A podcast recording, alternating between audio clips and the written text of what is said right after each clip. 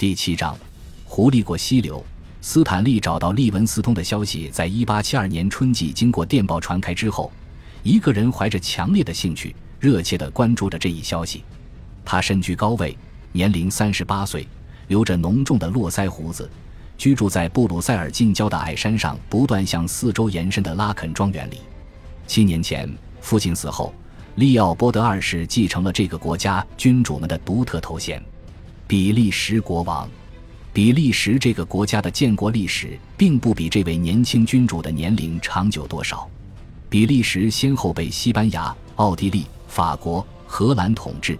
最后在反抗荷兰人的斗争中获胜，刚刚于1830年取得独立。当然，任何受人尊重的国家都需要一个国王。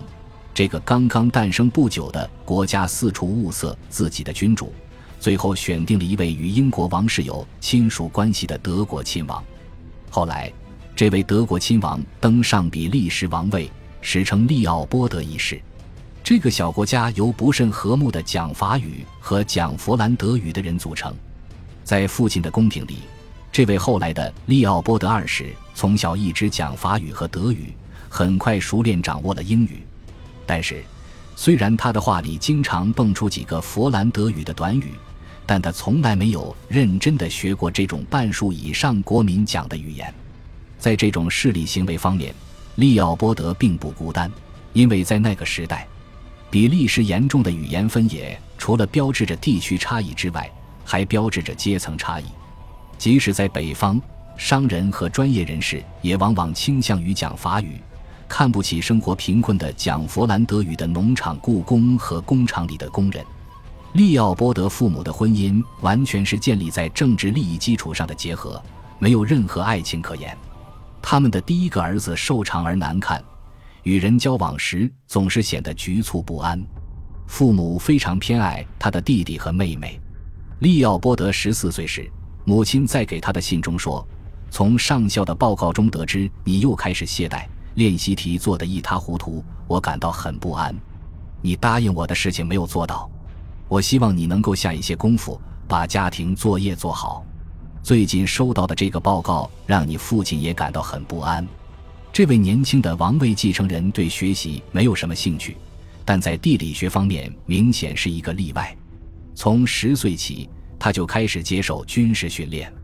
15岁，他获得了比利时陆军的中尉军衔。16岁，获得陆军上尉军衔；18岁，获陆军少校军衔；19岁，获陆军上校军衔。到20岁时，他已经是少将了。在他18、19岁时的一幅正式画像里，他腰挎宝剑，身披深红色肩带，胸带勋章。画像上，这位拘谨的年轻人身体瘦削，制服上的精致肩章相较于他的肩膀显得过大。脑袋相对于躯干来说也显得太大。如果利奥波德要见他的父亲，必须提出觐见申请。如果父亲有事情要告诉儿子，也要必须通过助手转达。就是在这种父子感情淡薄的氛围里，作为一个生活在父亲宫廷里的10几岁的年轻人，利奥波德第一次学会了将想要讨好他的人网罗在一起。朝廷官员都想与这位未来的君主交好，于是他们给他看各种文件，向他讲解政府的运作方式，满足他有关地图和世界各个遥远角落信息的渴望。虽然父子之间感情很淡，但是这位老国王目光敏锐。利奥波德头脑灵活，心机很重。他对一个大臣说，他从来不肯冒险。有一天，我看到一只狐狸想要悄悄地穿过一条小溪，他先把一只爪子伸进水里，试探谁有多深，然后夹着1000个小心，慢慢地穿过那条小溪。利奥波德就是这样的。利奥波德也不总是那么小心翼翼，有时候他也会不自量力或过早地泄露猎捕目标。但是，他作为一个领土狭小逼仄、越来越民主的国家里受宪法约束的君主，成为另一个大洲里一个领土广阔的帝国的集权统治者，其手段中确实有类似狐狸的某些成分。秘密行动、精于伪装是他的一贯策略，就像狐狸利用这些手段来躲避猎人和大型天敌一样。1853年，利奥波德年满18岁之际，父亲带他去维也纳，迫切地要与奥匈帝国缔结婚约。他父亲做主让他娶了当时的理想人选，奥匈帝国的公主及哈布斯堡王室年轻的玛丽·亨利埃特。这大概是天底下最为不幸的婚姻了。这位16岁大的新娘最出名的是她对马匹的吃好，以及最不成皇家体统的尖利沙哑的笑声，而利奥波德生性不善骑马，动辄从马背上坠落，同时也没有什么幽默感。他举止笨拙，性格自负。他的亲表姐及英国的维多利亚女王觉得他很古怪，经常对人说一些对方不爱听的话。后来被封为布拉班特公爵的利奥波德还对商业贸易上的事情极为着迷，这让人们大惑不解。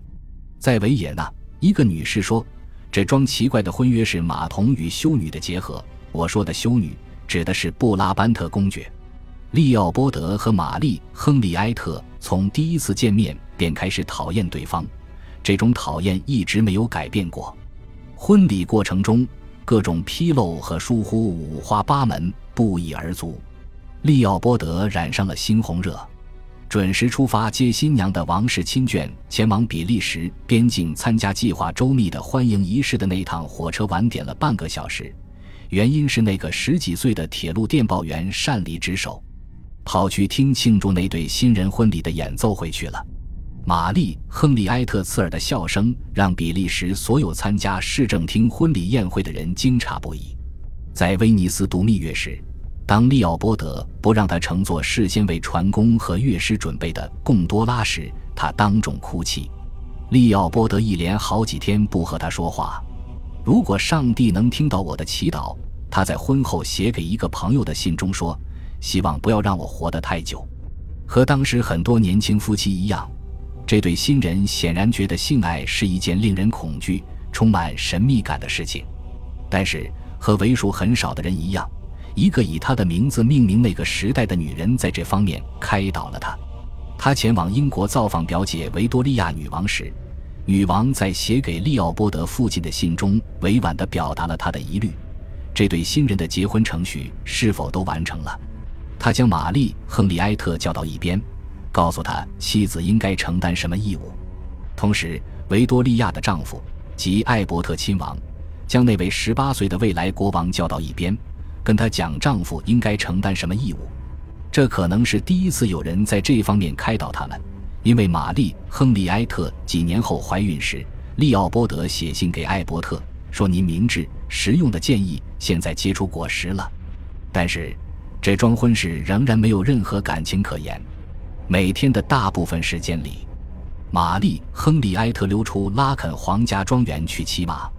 而利奥波德则努力在更为宽阔的舞台上让自己从挫败感中暂时得到解脱。一想到未来要继承的王位，他就抑制不住自己的愤怒。他曾经将比利时概括为 Petty Pace Petty Gens， 这个国家领土面积不到西弗吉尼亚州的一半，位于拿破仑三世之下领土辽阔的法国和迅速崛起的奥匈帝国之间，这让这位年轻的王储恼火不已，坐卧不安。他要继承的这个国家似乎太过逼仄，根本容不下他。他将目光投向了国外。在20岁之前，利奥波德就随身带着笔和笔记本，游历过巴尔干半岛诸国、君士坦丁堡、爱琴海、埃及，还派头十足地搭乘英国、土耳其战舰出行，并就比利时在世界贸易中的潜在角色发表了冗长的演讲。每到一地，他都要寻找缔造帝国的机会。他说服埃及的赫迪夫答应与比利时建立一个连接亚历山大港和安特卫普的联合船运公司。他多方购买尼罗河三角洲的湖泊，为的是排干湖水，将陆地改造成殖民地。他写道，花3万法郎可以买下阿比西尼亚的一个小王国，如果议会不成天谈论中立，而是照管好我们的商业贸易，比利时就会成为全世界最富有的国家之一。19世纪的塞维利亚和今天一样，到处是壮观的喷泉、带围墙的花园、红瓦屋顶、白色围墙、铁艺外窗、橘子树、柠檬树和棕榈树。这座西班牙城市鹅卵石铺就的狭窄街道上，到处是前往瞻仰欧洲最大的哥特式教堂的游人。1862年3月，26岁的利奥波德抵达塞维利亚，他的目的不是参观大教堂或镶嵌花、砖瓦鲜亮的阿尔卡萨尔宫殿，相反，他在大教堂对面的四方形建筑 Cosalangia 里待了1个月。这座雄伟的四方形建筑正好位于大教堂的对面。2个世纪以来，塞利维亚一直是黄金、白银等海外殖民地财富流入西班牙的重要港口。在利奥波德造访这里的80年前，国王卡洛斯三世曾下达一道命令，要求将全国各地存放的所有与西班牙征服美洲相关的法令、政府和宫廷文书、信件、地图、施工图纸保存在这座大楼里。这座建筑收藏的8600万页的手写记录，包括哥伦布船队中一艘船的给养清单，让西印度群岛综合档案馆成为世界上最伟大的博物馆之一。